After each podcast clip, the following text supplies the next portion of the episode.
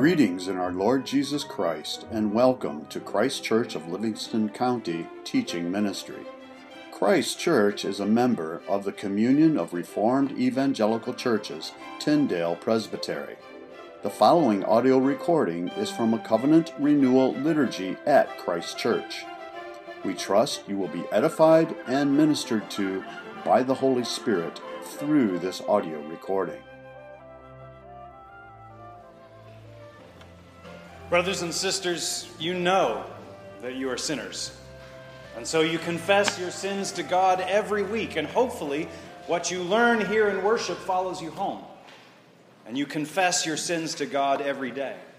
You know you need to confess, but do you want to confess? As parents, many of you know that this is what we want for our children. We know that we can make them confess. But do they want to confess? So even people who confess their sins regularly can tend to treat the act of confession like vegetables. Vegetables may not taste good, but we know they get us to the good part of the meal, so we eat them. True confession is painful, we think. But at least it leads to forgiveness, and we know that's good. But when we think this way, we tend to hurry through confession, the same way we hurry through the Brussels sprouts trying to get to the good stuff. Instead of truly searching our hearts, we settle on confessing the same sins every week, like children who will eat any vegetable as long as it's corn. That sort of confession isn't very nourishing. I'm sure that many of you have had something like this experience when you finally learned that fresh broccoli could be pan-roasted with olive oil rather than poured out of a bag and boiled into a mushy paste. You find that you actually start to appreciate it. You like it.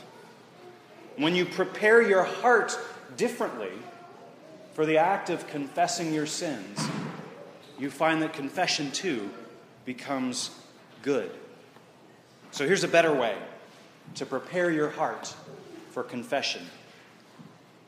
Remember that confession doesn't make you feel guilty. Sin makes you feel guilty. But confession is where you deal honestly with sin. Confession isn't painful. Sin is painful. Confession is part of the process of healing. Confession isn't embarrassing. Sin is embarrassing, but confession is where we start to ask God for a covering for our shame. Confession is honesty. Confession is obedience. Confession is humility. Confession is faith. Confession is healing. And confession is freedom. Since confession is all these things, we see that it really is good. And since confession is that good, how much better is the free forgiveness that God promises to all those who confess their sins. So in that spirit, I invite all who are willing and able to please kneel before the Lord and let us make our confession before God.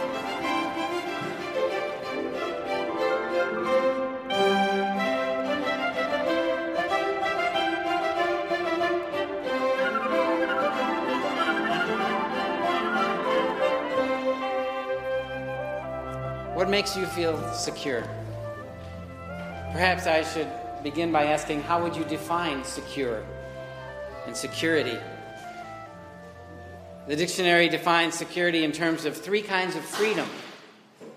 First of all, freedom from danger, and then freedom from anxiety, and finally, freedom from want or deprivation, freedom from need. Security brings to mind a picture of warmth and comfort, safety and stability. To be secure is to be free from the risk of loss, to have the assurance that all is well, without and within. I'm sure that every person here this morning would rather be secure than insecure, whether it's in the areas of health or physical comfort or material things or relationships and self-confidence. Just this past week, feelings of insecurity came as we watched in the news about what was taking place with North Korea. For many of us, it took us back to the days of the Cuban Missile Crisis. Many parallels were being drawn. And suddenly, we begin to ask questions. We begin to question our stability. We wonder, could a missile actually reach us here in Michigan? Psalm thirty speaks about security in the life of David. David, as you know, was the shepherd that God chose and anointed to be king of Israel. He authored most of the Psalms, which reveal the whole range of human emotion, positive and negative. And that's why we love them so. And Psalm thirty has some important applications for you and me today, here in two thousand seventeen. So the first thing I want to explore with you this morning is the danger of false security. The danger of false security. David tells us that there was a point in his life where he was feeling very secure. Look with me at verse six. He says, "When I felt secure, I said, I will never be shaken." You see, there was a time in David's life where things were going well. And you and I both know that the longer things go well, the more we're inclined to say, as David said, "I will never be shaken." The New American Standard translation teaches us a bit more about David's situation. It says, "I said in my prosperity, I will never be moved." What would it require for you to feel that same confidence? David had enjoyed prosperity for some time, and he grew secure and even overconfident in that prosperity. And it led him to believe that it would continue on forever. And so that's why he would say, "I will never be shaken." Have you ever felt the same way? Things go well for a time in a particular area. Maybe it's our finances, or maybe it's our health or our relationships. Maybe it's the work setting or the school setting. And we begin to assume that things will just naturally continue on that way. We find ourselves settling into a particular routine and assume that that routine will continue. We begin to feel safe and secure, perhaps even invincible in moments. But notice David's words here: "When I felt secure." One of the reasons that this psalm is in the Bible is to teach us that there's a vast difference between feeling secure and actually being secure. But what's so dangerous about false security? First of all, false security is fleeting. Matthew Henry commented on verse six saying, "When we feel most secure, we often are in reality least safe." The remainder of the Psalms tells us that David was suddenly plunged into tremendous insecurity. He became seriously ill. Looking back on that time, David acknowledges in verse two that the Lord healed him. And then in verse three, he says, "O Lord, you brought me up from the grave. You spared me from going down into the pit." Sounds to me like David was on the brink of death. So in a very short time, he went from thinking, "I will never be shaken," to thinking, "Gosh, I guess this is it." Changes can and do take us by surprise. A car runs a red light, and suddenly lives are changed forever. You've always planned on having children, but after marrying, you discover it's not possible. A loved one is taken in death, and nothing is the same. Or a buyout or reorganization or restructuring leaves you without your job. A serious illness transforms your routine and freedom into a whole new world where your appointment calendar is filled with doctor's visits and tests and hospital stays. What happens when a sudden change takes you by surprise? The result is insecurity. Inwardly, you find yourself longing for the way things used to be, for a return somehow to the status quo. Well, the second thing about false security is that it, it is an illusion. Proverbs sixteen nine says, "In his heart a man plans his course, but the Lord determines his steps." James gave us a warning when he said, "Why, you do not even know what will happen tomorrow. What is your life? You are a mist that appears for a little while and then vanishes." Instead of saying, "Tomorrow we will do this," you ought to say, "If it is the Lord's will, we will live and do this or that." You see, no matter how healthy you feel, it's an illusion to feel invincible. You can't be confident that you will never have a heart attack or a stroke or get cancer. You can do your best to try to prevent it through good diet and exercise. In fact, it's a God-given responsibility to be good stewards of the bodies that he's given to us. But you cannot guarantee yourself a life of good health. I received a call at five this morning. Someone in our congregation fell in the middle of the night. Brain hemorrhage, not expected to make it through the day. A sudden change. One of our loving directors, her husband found out six weeks ago that he, well, he had he had a, a cough, and he went in and found out that he had an aggressive cancer. Five weeks later, he was absent from the body and with the Lord. Our health, our health is fragile. No matter how well we take care of our bodies, we cannot guarantee ourselves a life of good health. Likewise, no matter how secure you feel in your finances, it's an illusion to feel invincible. Even if you work hard and set aside savings and purchase insurance and diversify your investments, there's still no absolute assurance of financial security. The economy fluctuates, job market suddenly changes, people get burned in investment scams, the stock market surprises us. I can't help but go back to the World Trade Center as we remembered it before the attacks in two thousand one. Who would have ever thought that those two buildings in New York City would be anything but a permanent part of the skyline? They were excavated to bedrock. Ten years it took to build them. Foundations went seventy feet down. It occupied ten million square feet of space. It was designed to uh, and built to withstand the impact of a jetliner, so it was said. It withstood the nineteen ninety-three bombing that took place in the parking area. But as we watched in utter disbelief, the invincible suddenly disappeared before our eyes.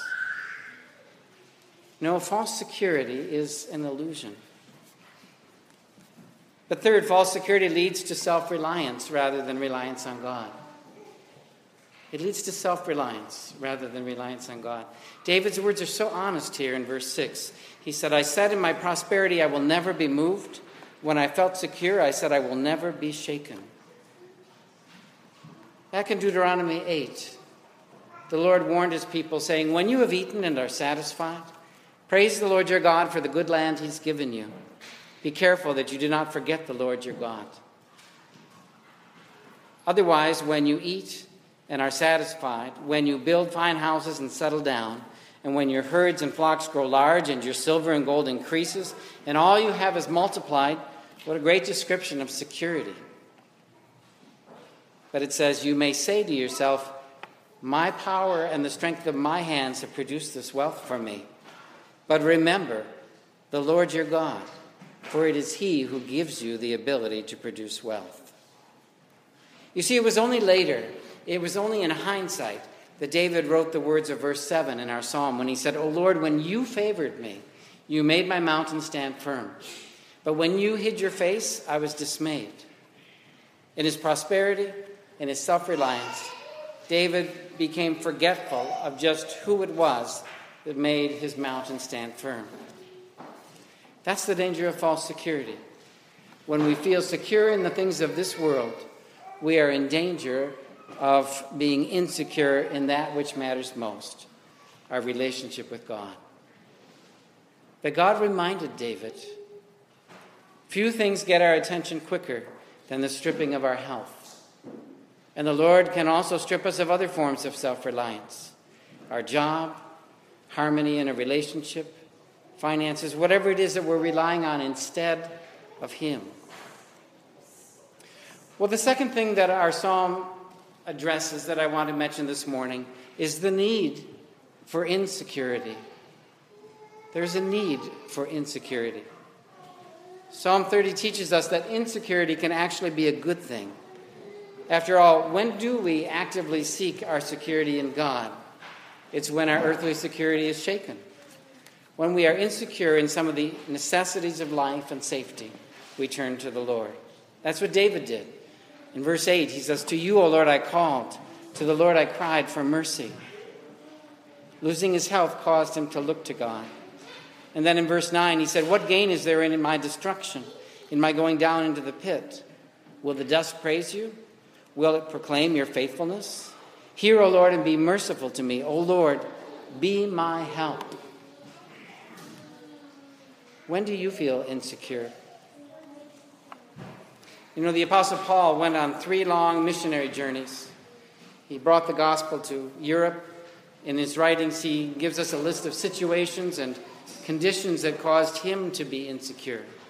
He mentions hardships, difficulties, weaknesses, insults, persecutions. But Paul found insecurity to be a good thing. Why? Because when he found himself in situations that made him feel insecure, he turned to the Lord. Let's just look at one of those times. In Second Corinthians one, verse eight, he writes, "We do not want you to be uninformed about the hardships we suffered in the province of Asia." That's present-day Turkey. "We were under great pressure, far beyond our ability to endure, so that we despaired even of life. Indeed, in our hearts we felt the sentence of death." But then the next verse says, "But this happened that we might not rely on ourselves, but on God." When Paul found himself in situations that made him feel insecure, he turned to God. Is that what you do? When Paul reached the end of his own resources, his insecurity led him to the infinite resources of God. Well, finally, let's look at the source of true and lasting security. Where is true and lasting security to be found? The Bible tells us from cover to cover, it's found in God alone. Let's, let's just remain with Paul for a moment before we go back to David. In Second Corinthians twelve nine, we find the secret to Paul's security and strength. You remember the setting. He'd been given a vision, caught up into the heavens, and God gives to him a thorn in the flesh to keep him from getting puffed up and proud. And three times Paul then asked the Lord to take that away. We don't know what the thorn in the flesh, the thorn in his side was. Actually, I think that's a good thing, because it keeps it general enough that we can turn to this passage over and over again when we hit tough times. But we do know that three times Paul asked the Lord to take it away, to heal him. And three times the Lord answered, "No, I'm not going to heal you." But then he says, "But the Lord said to me, my grace is sufficient for you, for my strength is made perfect in weakness." And Paul's response was to say, "Therefore, I will boast all the more gladly about my weaknesses, so that Christ's power may rest on me. That is why, for Christ's sake, I delight in weaknesses, in insults, in hardships, in persecutions, in difficulties. For when I am weak, then I am strong." How could Paul delight in such insecurity? Was it that he found some kind of twisted pleasure in encountering pain? No. It was that he found the insecurity to be beneficial to him, because when he reached the end of his own resources, his insecurity led him to God and his infinite resources. He grew to understand that God does his best work on the stage of our weakness. And to dip into the infinite resources of God added a whole new dimension to his life. With God's resources, the very thing that overwhelmed him was suddenly manageable. The fear was replaced by peace and confidence The despair was replaced by hope. And Paul learned from personal experience that when he was weak, then he was strong. As Edith Schaeffer once said, "When I am insecure in the things of this world, then I experience the reality of my security in the Lord."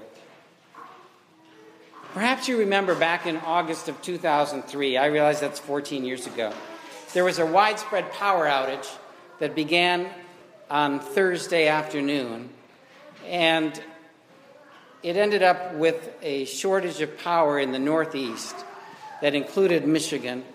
A big part of it was up all the way from here to New York, parts of Canada, uh, so that there were forty-five million people without power here in northern U S A and another uh, another fifteen million there in Canada. And when that happened, the foremost thing on millions of people's minds was security. We came out of it pretty well in Brighton, even though Michigan was hit. And I don't know, to be honest with you, what happened here in Howell. But bear, back where, where we were in Brighton, we had power for the most part, but security quickly became finding a place to fill up your gas tank. And we stressed out where to buy gasoline, especially once the television and the radio announced that it was available out in Livingston County. But for those who lost power and then water, it meant the inconvenience of facing the heat without the usual resources. And, of course, the question of how long. How long could we keep the fridge and the freezer closed and know that the food wouldn't spoil? When would things return to normal? Where would we find food, gasoline, ice? How about batteries? Some people had generators. Others were looking to rent them, but quickly those were rented out. So then became the need to find dry ice. I remember seeing an aerial view of I ninety-six on Friday afternoon. From Telegraph Road all the way out to Livingston County was like a parking lot as people were heading west to find security by acquiring what they needed. And then on a very different level, for those in New York City who had experienced firsthand the terror of nine eleven, they found themselves uh, wondering if the power outage was the work of a terrorist group, wondering what terrible thing might come in the midst of all of that. What would happen in the next even minutes? Walking down the dark stairways of skyscrapers and out into the streets. Perhaps you saw on the news the images of people, literally just hundreds and hundreds of them, walking across the bridges out of New York City because it was too hot to stay without power. One man, an older man, who had descended the stairs of the World Trade Center two years previously, found himself again descending sixty-three flights in the dark. Can you imagine what was foremost in his mind? There was a little girl who had to face the power outage all alone. She was caught in her apartment elevator for several hours in the dark until she was rescued. So where do you find security? Some people look for it in a gas station or a grocery store. Others search for it on the radio, listening in the dark for news that the wait would soon be over. For the little girl in that elevator, she longed for the security of simply connecting with another human being, a soothing voice, a comforting touch, a hand held out to rescue her. For that man descending all those stairs, he longed for the security of seeing daylight again and being away from that building. Millions of people, all that energy focused on finding a temporary security and a return to stability. How much more, then, should we be searching for lasting security that only God can give? Think about it. He's the bread of life. He's the living water. He alone can feed and satisfy our spirits. He alone gives the peace that only comes from being reconciled to Him and having our sins forgiven. I appreciated the time that we took this morning to just be reminded of what confession of our sins is about, that it is a positive thing in our lives.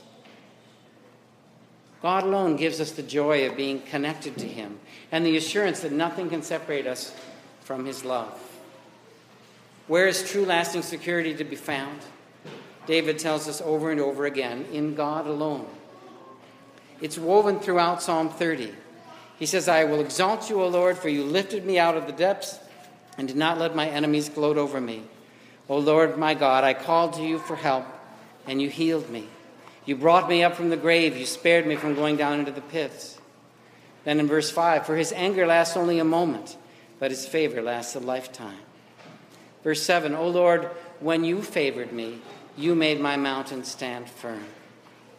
And verse eleven, you turned my wailing into dancing. You removed my sackcloth and clothed me with joy. The writer to the Hebrews gives us a great word picture for the security that we can have in God. He says, we have this hope in Christ as an anchor for the soul, firm and secure. Philip Hughes said, our hope in Christ guarantees our safety. Whereas the ship's anchor goes down to the ocean bed, the Christian is anchored to God himself. That's what true security is, being anchored to God himself, trusting him for our entire security. Saying from our heart, as the psalmist said in Psalm seventy-three, my flesh and my heart may fail, but God is the strength of my heart and my portion forever. I have made the sovereign Lord my refuge. Back in nineteen ninety-one, People magazine chronicled the story of a retired couple by the name of Ken and Jean Cheney. On March first, the Cheneys made a routine car trip from their home in Mariposa County, California, to Fresno that was sixty miles away. They wanted to clear up a tax question. But on the way, they got lost after making a wrong turn. And since it was early March, they never imagined that they would run into snow, but eventually they skidded into a snowdrift in the Sierra Nevadas, and they couldn't get out. A snowstorm with ten-foot-high drifts trapped them in their Thunderbird for the next eighteen days. Jean kept a diary on scraps of paper and the backs of envelopes. I want to share a portion of that diary with you. Her first entry, we began to realize we were on a road that is not maintained during the winter. Truly a miracle if anyone comes by. We spent the night singing hymns, quoting Bible verses, and catnapping. We would run the heater for about five minutes every couple of hours. We have no idea what lies ahead.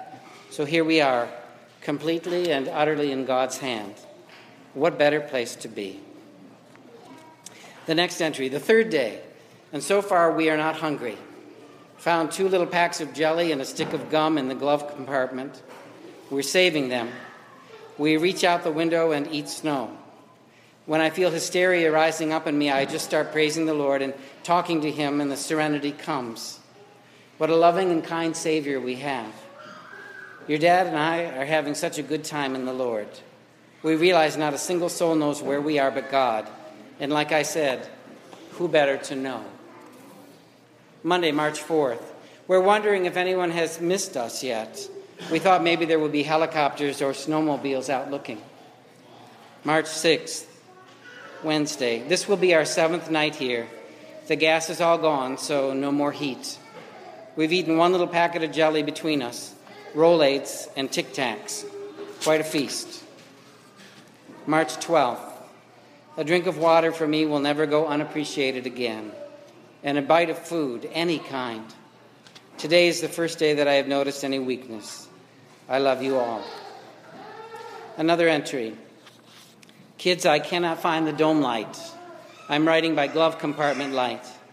Dad went to the Lord at seven thirty this evening, March eighteenth. It was so peaceful I don't even know, I didn't even know that he left. The last thing I heard him say was, thank the Lord. I think I'll be with him soon. So much to say and so little time, but I cannot see. Bye, I love you. Oswald Chambers once said, faith never knows where it's being led, but it knows and loves the one who is leading. It was eight weeks before the Cheneys were found on May first after a spring thaw. Their six children had searched the roads and chartered a helicopter, but the snowdrifts had hidden the car. As you hear those words, though, from Jean's diary, I'm sure that the Cheneys had had many years of finding their security in the Lord as they faced difficulties and hardships. Their final days are a testimony to that. Now, you can come away from that story in two ways. On the one hand, you can say, what kind of God would say no to this sweet old couple's simple request to be rescued? Or you can hear it as an incredible testimony that the presence of God is bigger and more powerful than any obstacle we will face, even death. You and I know that not everyone has such a great faith as the Cheneys.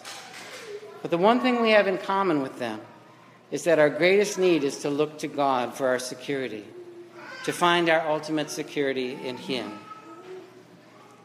Wherever you are this morning, whatever your hardship, if God was enough for the Cheneys, if God was enough for Paul and for David, He certainly can be enough for you in whatever insecurity that you face. His grace is sufficient. As David said in Psalm eighteen thirty-two, it is God who arms me with strength and keeps my way secure. Let's pray. Father, we thank you that we can find real, lasting security in you. Forgive us for all the many times that we look elsewhere to find security. Help us to look to you, to find you faithful in whatever our circumstances may be. In Jesus' name.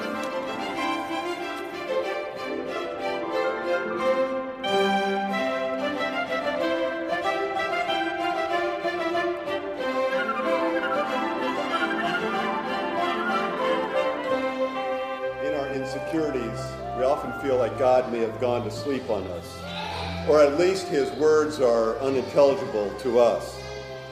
Unintelligible in the same way that, like, if you're like me, sitting on the couch with two kids on either side of you, your words just begin to blur together as you as you fight sleep. So if God isn't silent, at least his words seem unintelligible, un, unclear to us. But the Bible makes it clear in Proverbs, I'm sorry, Psalm one twenty-one, my help comes from the Lord, who made heaven and earth. He will not let your foot be moved. He who keeps you will not slumber. Behold, he who keeps Israel will neither slumber nor sleep. So we hear that the Bible, that the Lord never sleeps nor slumbers. He is always awake. He's always vigilant for us. That is so that he can watch out for you, like the prodigal father who lavished his returning son with precious things. He killed the fatted calf, made a signet ring for him, put a robe on him, and sent out special guest invitations. It was a time for a feast. Christ wasn't sleeping. God wasn't sleeping. If you have doubts about God's favor towards you or your participation in the body of Christ, this is the place, at the Lord's table, to lay those doubts aside. Jesus paved the way for you to have full communion with God and with men. The barrier of sin has been removed. The invitation of welcome has been extended. Our Lord is not sleeping. He has been preparing a feast for you. It's invited to this table are all those who have been baptized are under authority of Christ, his body, the church. By eating the bread and drinking the wine together, we're acknowledging that we are sinners. We're without hope except for the sovereign mercy of God, and that we're trusting in Christ alone for our salvation. Come and welcome. This is his body, broken for us. Let's pray. Thank you for listening to this audio recording from Christ Church of Livingston County. If you would like further information about anything in this recording, the Bible, about Christ Church of Livingston County, or wish to make any other related inquiry, please feel free to contact us through our website, Christ Kirk M I dot com.